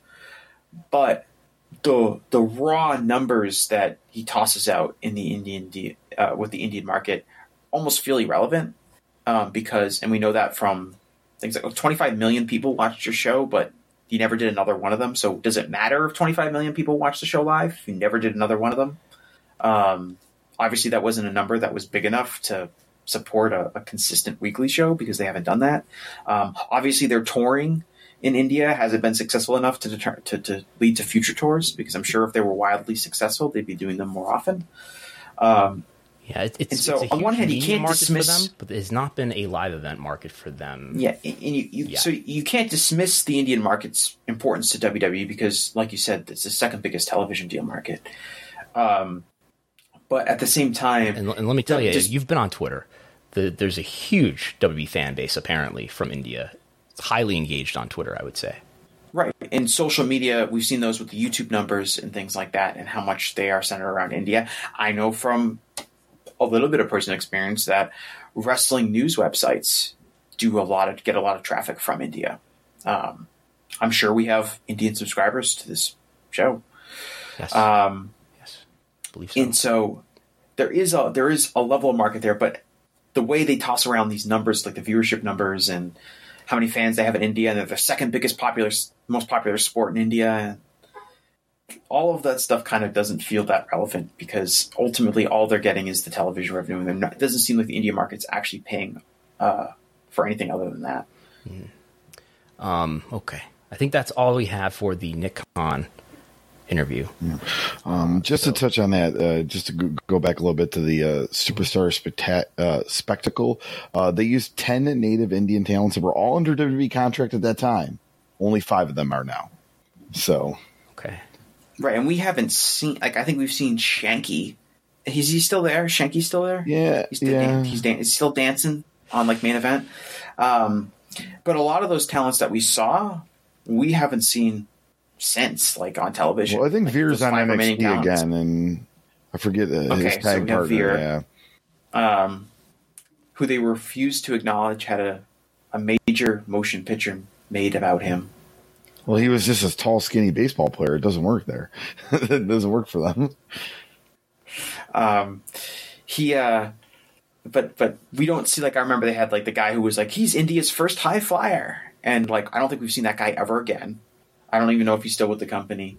Um, do they have any? I know they still have Ali. Do they have any of the male Chinese wrestlers still in developmental? Because I know some of them have have have gone back to China and have stopped wrestling, and I some don't of know. them. Go, go, why don't you look that up? I'm gonna I'm gonna try to answer this question from MJ. Did Vince pop a rating on CNBC with his interview? I have some spreadsheets up right now. I will tell you. We need some context. I can tell you with the rating, with the viewership. And now, first of all, this is this is not an easy answer because Squawk on the Street is a three-hour block in Nielsen. So, Squawk on the Street on April 3rd, the day of the merger, which consisted of like 20 minutes of, of Vince and Ari or something like that, probably, um, did a .03 in the demo and 289,000 viewers in that entire three-hour block. Um, sorry, I don't have the quarter hours. Um, the prior week, Squawk on the Street did a .02 and higher total viewership, 216. Um, and then the following week, this past Monday, the 10th, Squawk on the Street did a .04 in the demo and 210. So did Vince pop a rating? Not so much that we see a, a, a, a discernible difference here on Squawk on the Street on CNBC. So thank you, MJ. Um, but Bao is there. Uh, he is there at least. I, mean, I think there's more, but he, He, should ju- pop- he was just on NXT Yeah. Level Up, I think. yeah. Yeah. I think the guy I was thinking of was Tian Shah, Tian Bin, Tan Bing? who was kind of like the. Yeah, like they like had him. I think they had him in the Royal Rumble one year. Like they really kind of yes. tried to Uh, he was present him. released at- long ago, I believe. yeah. Yeah.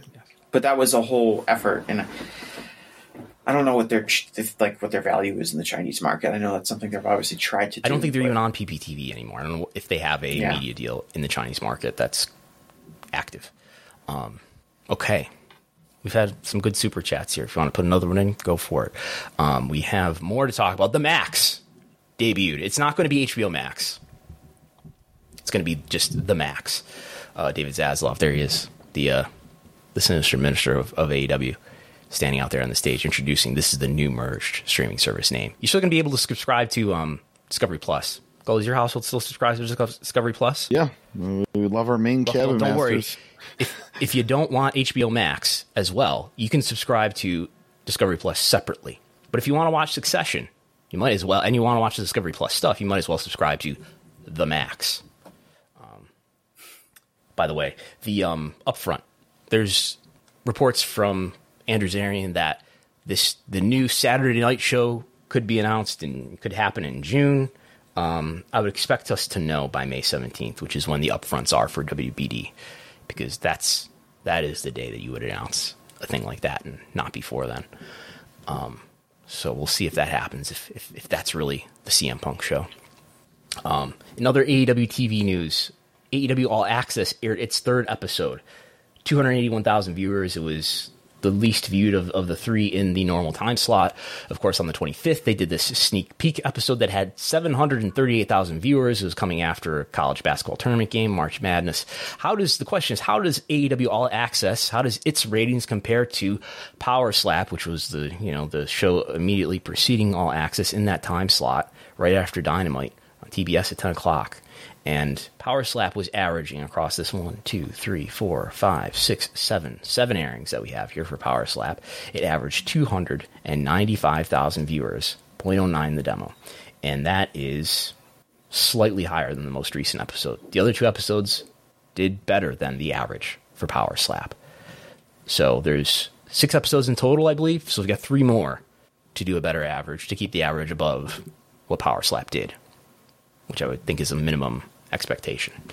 Um, so, moving on to, I don't know what's next, SummerSlam. Um, WrestleTix does not have an estimate yet, but I believe there's over 30,000 tickets distributed here so far. The general on sale was on Friday. I did manage, and, and the only tickets that are left, uh, this is a screenshot from me um, yesterday, so I don't, I don't know if it's changed today. Uh, I don't expect that it has. $200 is the minimum price that's left. I, I looked at this on Friday later in the day, I think, and I managed to get two $50 tickets. I don't know how I did it, but I've got two $50 tickets to be sitting up here in the nosebleeds. Um, so this is going to be another Monster Gate in all likelihood. And I noticed they're set up with a more uh, even setup as opposed to if you remember SummerSlam last year when they were in Nashville. They basically took everyone. They they they basically took everyone and moved them to the hard cam side, so they couldn't film uh, the non hard the hard cam side of the the event. So the entire production team had to f- film the entire event without showing a whole side of the building because it was completely empty and it looked, would have looked weird. It seems like from this setup, just from this WrestleTix picture, that they have they're walling off like you know this back third of Ford Field, and they're so they're going to have a much more uh, normal looking setup, whereas opposed to everyone just being on one side of the building. Um, so it seems like they're better prepared, I guess, for yeah. So this is a Producing it. this is a Ticketmaster screenshot that WrestleTix got. Uh, this is for the Nashville show. So I'm guessing it's. Right. I don't know if you can see my mouse. I'm guessing it's all of this on the lower portion of the screen here. That was Right, and you can see even like where the entrance ramp is, Right. and so you can see where the screens and stuff were. They were not on the empty side of the building; they were like off to the the left center of where people were sitting. Um, and it like you didn't notice after a while, but it be, like I remember watching that first match on that show and just being like, it's very strange that they cannot show these camera angles from certain sides because half the building is empty. Um, it seems like that this is a much better setup. Uh, And in contrast, there's there's tickets on both sides here. Right, and you can see where the stage likely is. It looks like they're probably going to have some form of curtain or something up. I mean, you can see the aisleway here. It's a similar. It's a, it's the same sort of aisleway, this sort of L-shaped aisleway that they do, hockey stick shaped aisleway that they do for their stadium shows. Um, which is always kind of weird because you see like the, the, the view and you, and you look all the way down the, the ramp and you just see seats and you don't actually because it sort of hooks at the bottom there. But anyway, um, so SummerSlam, I don't know. Let's let's say, I know Royal Rumble did $160 for an average ticket price, live on air math. If they, if it's, it's probably a reasonable average ticket price to, to assume here. And we got the, the public records request for, for San Antonio, so we know what the average ticket price was. If they do, I mean, Royal Rumble did in excess of 40,000 paid. If they do in excess of 40,000 paid again, they're going to do over $6 million for a gate. This is, uh, I mean, SummerSlam is not as big as the Royal Rumble. Uh, yeah, it's the number three. This is a better market for the Royal Rumble than San Antonio. It's a much larger market in Detroit, and it's also much closer to other major markets. Like you said, you're coming from Buffalo. Um, Brandon, That's a that's a feasible. It's a feasible drive for you. There's obviously people I'm sure coming from Toronto and the other uh, larger cities cut through in the um, area. Ontario to get there a little faster. It's not that far from Chicago. It's certainly not that far from Cleveland or Indianapolis or Pittsburgh. So it's a much more centrally located than being in Texas and San Antonio. Um, I would think, and I ima- I do imagine the Ford Field building is more expensive than the Alamodome, which I know the Alamodome is very cheap for a building of that size. Um, which is why WWE has run there because you can obviously do a big crowd without having to pay a premium price. Ford Field is obviously a much newer building uh, than the Alamodome, and it's obviously Uh, it's no Pontiac Silver. More active. That's for sure. it's not the Pontiac Silverdome. So what what will they announce? Well, when they did WrestleMania, what will they announce for an attendance? The, the Trump Mania, not the not the Trump Mania book by Lavi Marlin. No, the the the Trump WrestleMania in 20, 2007, WrestleMania 23. They announced 80,103. So I, I, I imagine they will not, not announce a number larger than that because it's WrestleMania, and they'll they'll, they'll announce mean, they're something not- in excess of 15 or 20 percent of the paid. Right, and what do, you, what do we expect the pay to be? Maybe 40, 45,000? I would go 40 to 50, somewhere certainly in that range. Right. Well, if WrestleMania, which had a much larger setup, I think, than this show is going to have, and what did WrestleMania do for paid? Right around probably 60,000? This this WrestleMania in, Yeah, in most recent 2007. Luckily, I have the press release right right here. No, no, no, no, no, WrestleMania this year.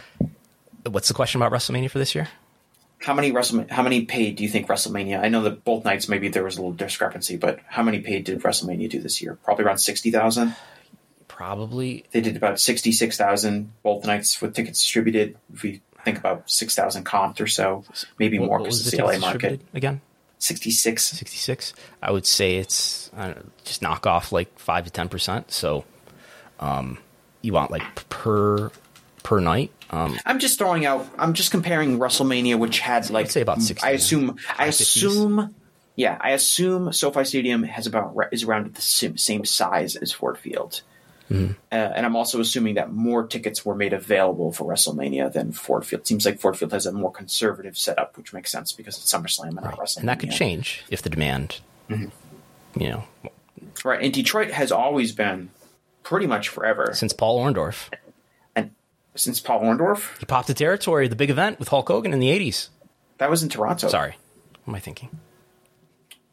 I mean, I was thinking about the Yeah. Sheik and Big time Paul. wrestling. Well, the Sheik killed Um, the territory after after he popped it. af- after 30, 30 years of, of success there, he, he found that. But Detroit's always been a strong wrestle uh, WWE market. It's even been a strong AEW market from you know Dynamite's debut in, in, at the Little Caesars Arena did like one of their biggest crowds ever. Blood and guts, Uh, things of that nature.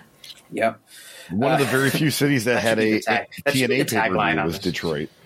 Yeah, it's always been a great wrestling city, um, and like I said, it's it's accessible. Yeah, Ring of Honor did well, too, markets.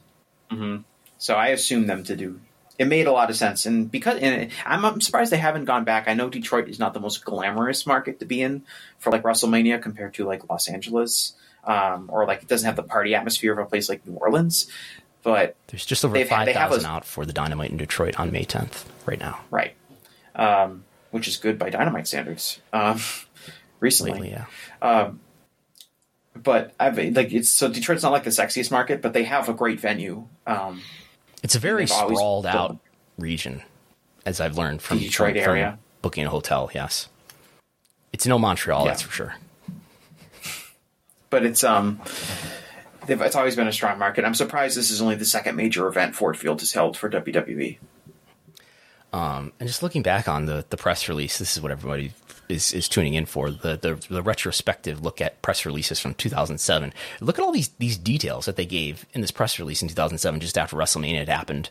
Uh, 2.1 million pay per view buys. They were explicit. Um, in excess in excess of 24.3 million dollars. So they even they told you the number of buys. They told you how much money they grossed in pay per view. They told you this was the highest grossing one day event live event in W history, grossing more than 5.38 million dollars in ticket sales. So they told you the gate down to the second decimal uh, in, in, in the tens of thousands. Merchandise sales for at the venue 1.6 million per cap of twenty one dollars. And then W Shop generated another almost four hundred thousand dollars. Look at all these details. This is not the level of detail that we get today. They they they did reverse trend and uh, announced the WrestleMania gate twenty one point six million dollars. So, um, but that was the first time in a long time that they gave us an actual numerical detail. In WrestleMania 23, I don't know what the actual paid attendance for that show was, but that was probably the biggest paid attendance for a WWE show. I don't know if it was bigger than WrestleMania 17 at the Astrodome. I feel like it probably was. Um, and if it was bigger than that show, then that makes that probably make it the biggest paid attendance for WWE um, event. WrestleMania gate on a quick Google search. Nah, never mind. That's not wrong with that. I'm just thinking raw attendance numbers, Yeah. like at least a decade, probably. If it's bigger than WrestleMania 17. I'd, I'd have to look. I bet ProWrestlingHistory.com has it. Um, so, do we have more? Oh, there's another stadium show in August. On August 27th, tickets go on sale on May 5th. I was I told WrestleTix that you, you're going to have to get up at 4 a.m. to track that that live on sale because in UK time, uh, when tickets go on sale, it will be 4 a.m. U.S. Eastern. Are you saying that WrestleTix is on the U.S. Eastern time? I believe so. Yes, I'm not WrestleTix though. Just saying, spilling little de- little details about their identity. PW Insider has learned that AEW has exceeded 50,000 pre-sale registrations for All In in London at Wembley Stadium. Um, is this good news, or is is it uh, you know is this too many pre-registrations? I think it's safe to say, Brandon, that each person uh, that is pre-registered is probably going to buy about two and a half tickets on average. So I- I'm assuming this is going to have an event of, uh, attendance of 150,000. Yes. Not everyone who pre-registers will buy a ticket. However, most people who buy a ticket will buy more than one ticket. Uh, so I would say Gabe, you might be selling fifty thousand. I have absolutely no idea what this show is going to do. I don't think. I think most people who are saying that they have an idea are not. Don't. Uh, it would almost no figure would surprise me. Yeah. I, it wouldn't surprise me if they did a lot less than fifty thousand. It wouldn't surprise me if they did like. It wouldn't really surprise me that much if they did like eight thousand. I know that's like would be a terrible number, and I and I would expect them to do more. But like I'm kind of ready for any number. I have no idea what the show is going to do. Absolutely no idea. Brandon, you mentioned Uh. that if they do fifty thousand, it's kind of a big deal. It's kind of a milestone for them. In, in I think anything over forty really would be a huge deal for them as, The as a- biggest- as a branding event. Yeah. This will be I'm- regardless of whatever they make or don't make in this event directly. I think there's a huge marketing value in having this enormous crowd in the UK.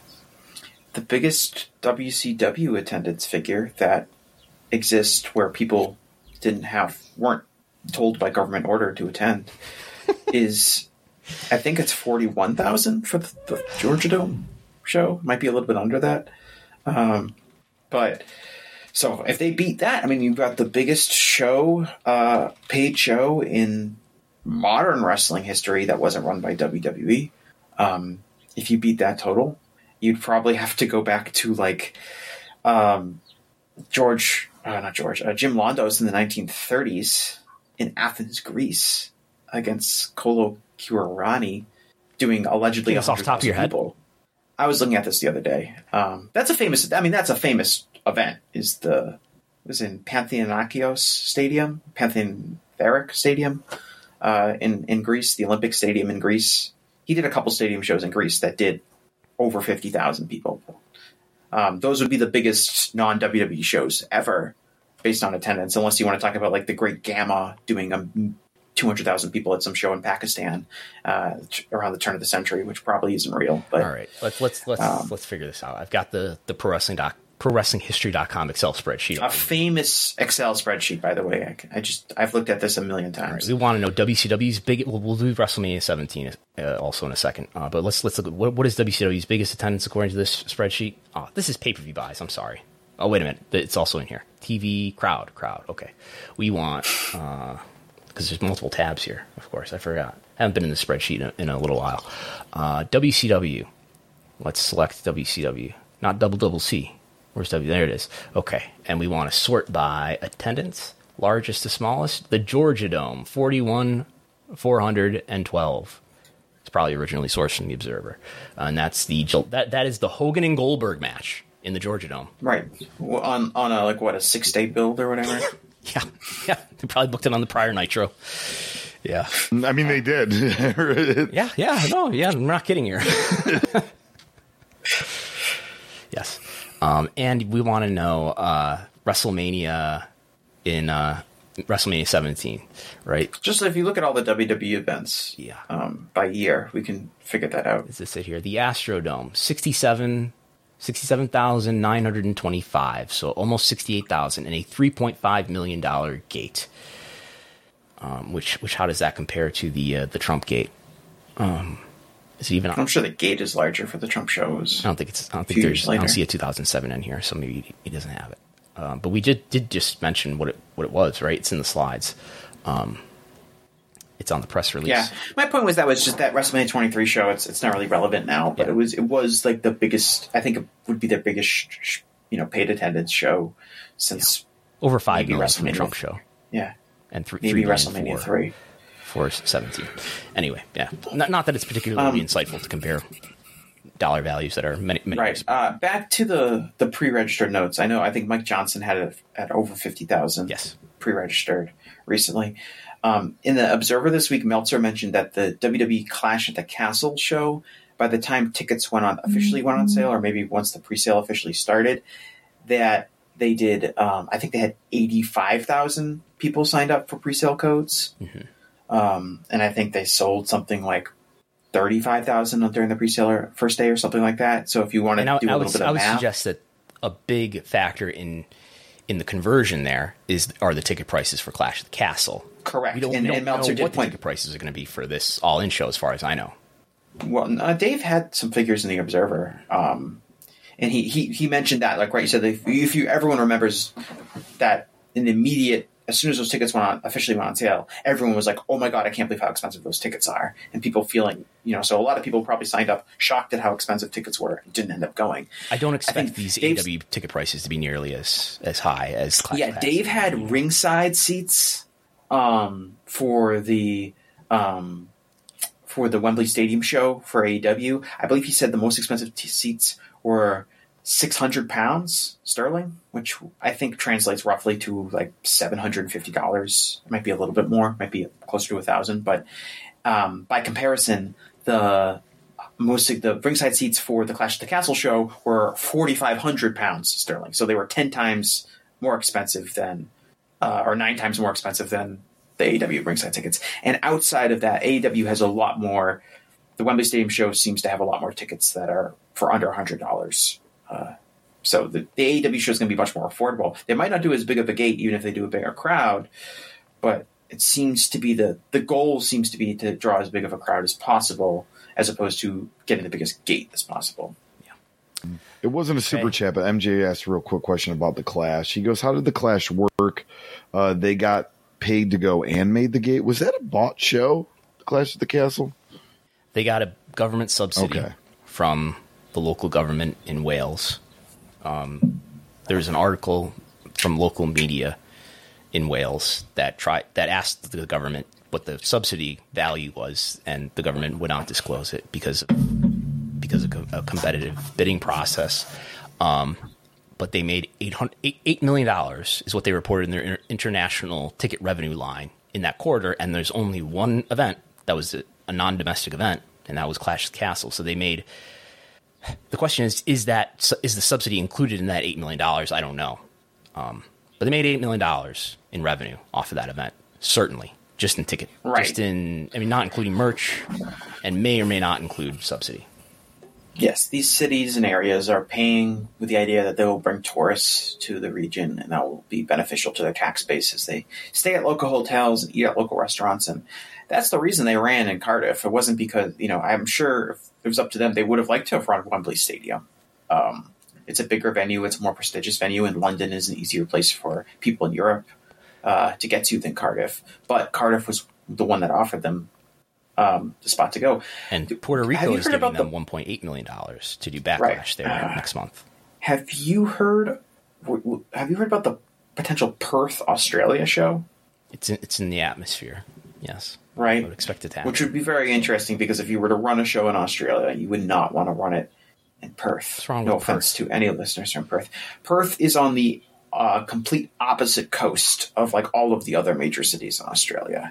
It's kind of like the, it is a sizable. I believe the metro area is well over a million people, but it is on the um, western coast of Perth uh, of Australia, and would theoretically be much harder to. It's a very isolated metro area. Is basically what I'm saying, as opposed to if you were to run it in Melbourne or Sydney, which are not only much larger metro areas, but also probably easier to access than Perth. But if Perth is willing to pay to have WWE come there, oh, we've got a map of Australia right Yeah, here. here- Yeah, if you see out in the Western Australia uh, territory, you can see Perth. Um, but Perth is really isolated compared to like the southeastern coast of Australia. yes, Um, you got Sydney, Melbourne, over on the uh, Yeah. the east coast. basically everyone that's not from Perth that would want to go to that Austra- that if assuming you're running a stadium show would have to fly. Um, And Australia is not a small strong. country. It's not like you can drive no, from Melbourne. is roughly the size of the United States. So the difference between Perth and say Melbourne is probably similar to the distance between like Tampa, Florida, and San Diego, California. Yeah. Um, we uh, AC mentioned in the chat, and I checked it because the DAZN reported on it. Just to go back to the AEW All In, uh, Live Nation mentioned to the customers that we're looking at thirty pounds to five hundred pounds for tickets. Great. So Yes. Yeah, so that's that seems similar. and now day and a half Brandon drive. is looking up. Day and a half. Drive. I'm, I'm thinking about driving from uh, Melbourne to uh, to Perth. It's a day and a half drive just in driving time. Interesting. Right, so we're talking about in like Adelaide is a little bit closer than Melbourne is, but, But, it's, but I would it's think not like even so, you're going to have people traveling from other big cities in Australia to go to Perth if that's an event that happens. If it's a huge event, Right, that, and that's the idea. And I'm sure Perth is not ha- like. But if you were like, I want to run an event in Australia, and we're only can pick one city where we can run a stadium event, and they have already run a stadium event that was wildly successful in Melbourne a few years ago. That was WWE Super, Superstar Showdown. Yeah. Um, you probably wouldn't run it in Perth, but because Perth is the Western Australian province or the city of Perth is willing to give WWE money to have this event, um, there they go. They're going to be in Perth. They're not going to be in Sydney. They're not going to be in Melbourne. Just like they were in Cardiff and they weren't in London. Okay, and I think that's that's all we have, unless we want to uh, exercise Cody issues and CM Punk issues, which I'm okay not doing. So far, I've been going over. I'm okay not talking about CM Punk for once. Okay. We'll see what happens. Yes. I'm sure next week we'll have a lot. To, we, we might have a lot more to talk about uh, in the coming weeks than we do right now. Yes. Well, I'll, I'll do my plug then. On patreon.com slash WrestleNomics, we have a, a new merchandise report that I put out on Friday that uh, yeah, I, I was seeking feedback on to see if this is something that um, is a is a good report. In that, you know, when I'm scraping W Shop, Shop AEW, and PWTs every day to look at what their top sellers are. Um, the top sellers of, of, the prior week, you know, the seven days before Friday, LWO, which I, I, saw there's some aggregators that picked up that LWO merch is appearing to do quite well, um, at least in the week leading up to this past Friday, and FTR, the top sellers on AEW Shop and PWTs this past week. There's also some quarter hour reports that are up there for, for subscribers, as well as all the usual TV ratings and the huge spreadsheet, and the Thursday 30, the WrestleNomics 30, and the slides as well. Anything you guys want to plug or bring up? Just the Gentleman's Wrestling Podcast. That's my show. It's part of the Voices of Wrestling Network. You can get it anywhere that you get your podcast from. Again, the Gentleman's Wrestling Podcast. My last episode was recorded last week, kind of recapping WrestleMania weekend and kind of talking about um, the decision to have Roman Reigns beat Cody Rhodes and kind of the reaction to that and why I don't think it was that good of an idea. Is it the right decision or the perfect decision? You know, we're getting a you know we're a few weeks removed now, so we're going to get a little bit more information and data to see like if beating Cody Rhodes at WrestleMania has a negative impact on WWE business. Um, totally unrelated. And, who did you want to see win that match? Who did I want to see win the match? Um, I'm not emotionally invested in WWE's product at all. So I don't really care. Like I wasn't rooting for Cody to win the match. I think Cody was the right business decision to have win that match, but I wasn't rooting for Cody. Um, you know, to win the match. I, when Roman won, I, I, I was more entertained by Roman winning. I was shocked funnier. that Roman won. In fact, I, I if if it were up to me, I, I would have put over Cody because I think he had he had earned it in, in the certainly in the business results that I saw leading up to the show in terms of merchandise, in terms, in terms of right. And I'm in the same I'm in the same boat, but I also I wasn't like super shocked. Like I would have said like I would have said there's like a 60-40 chance Cody wins going into the show, going into the. I was pretty um, sure. Um, but then when he lost, um, like like for me, from like my pure entertainment perspective, it's much funnier that Cody lost and we had like all these takes and Triple H has to answer during the uh, press conference. You know, the first question he gets asked is why did Cody win? And you know the the people trying to justify it, and uh, it's it's much funnier that way for me, and in that way more entertaining than if just Cody wins, which is the smart right business decision. But as someone that again is not like emotionally invested at all in these characters or anything like that, the Roman winning in the kind of fallout from that, the conversation that comes from that, is more entertaining to me and, and more interesting in a lot of ways than just Cody winning. Okay, that's all. Well, that's all. Think that's it. That's all. Okay, thanks everybody for, for tuning in. Uh, we'll be back on Thursday for subscribers, and uh, we'll be reporting throughout the week TV ratings and things of that nature. Thanks for listening. Talk to you next time.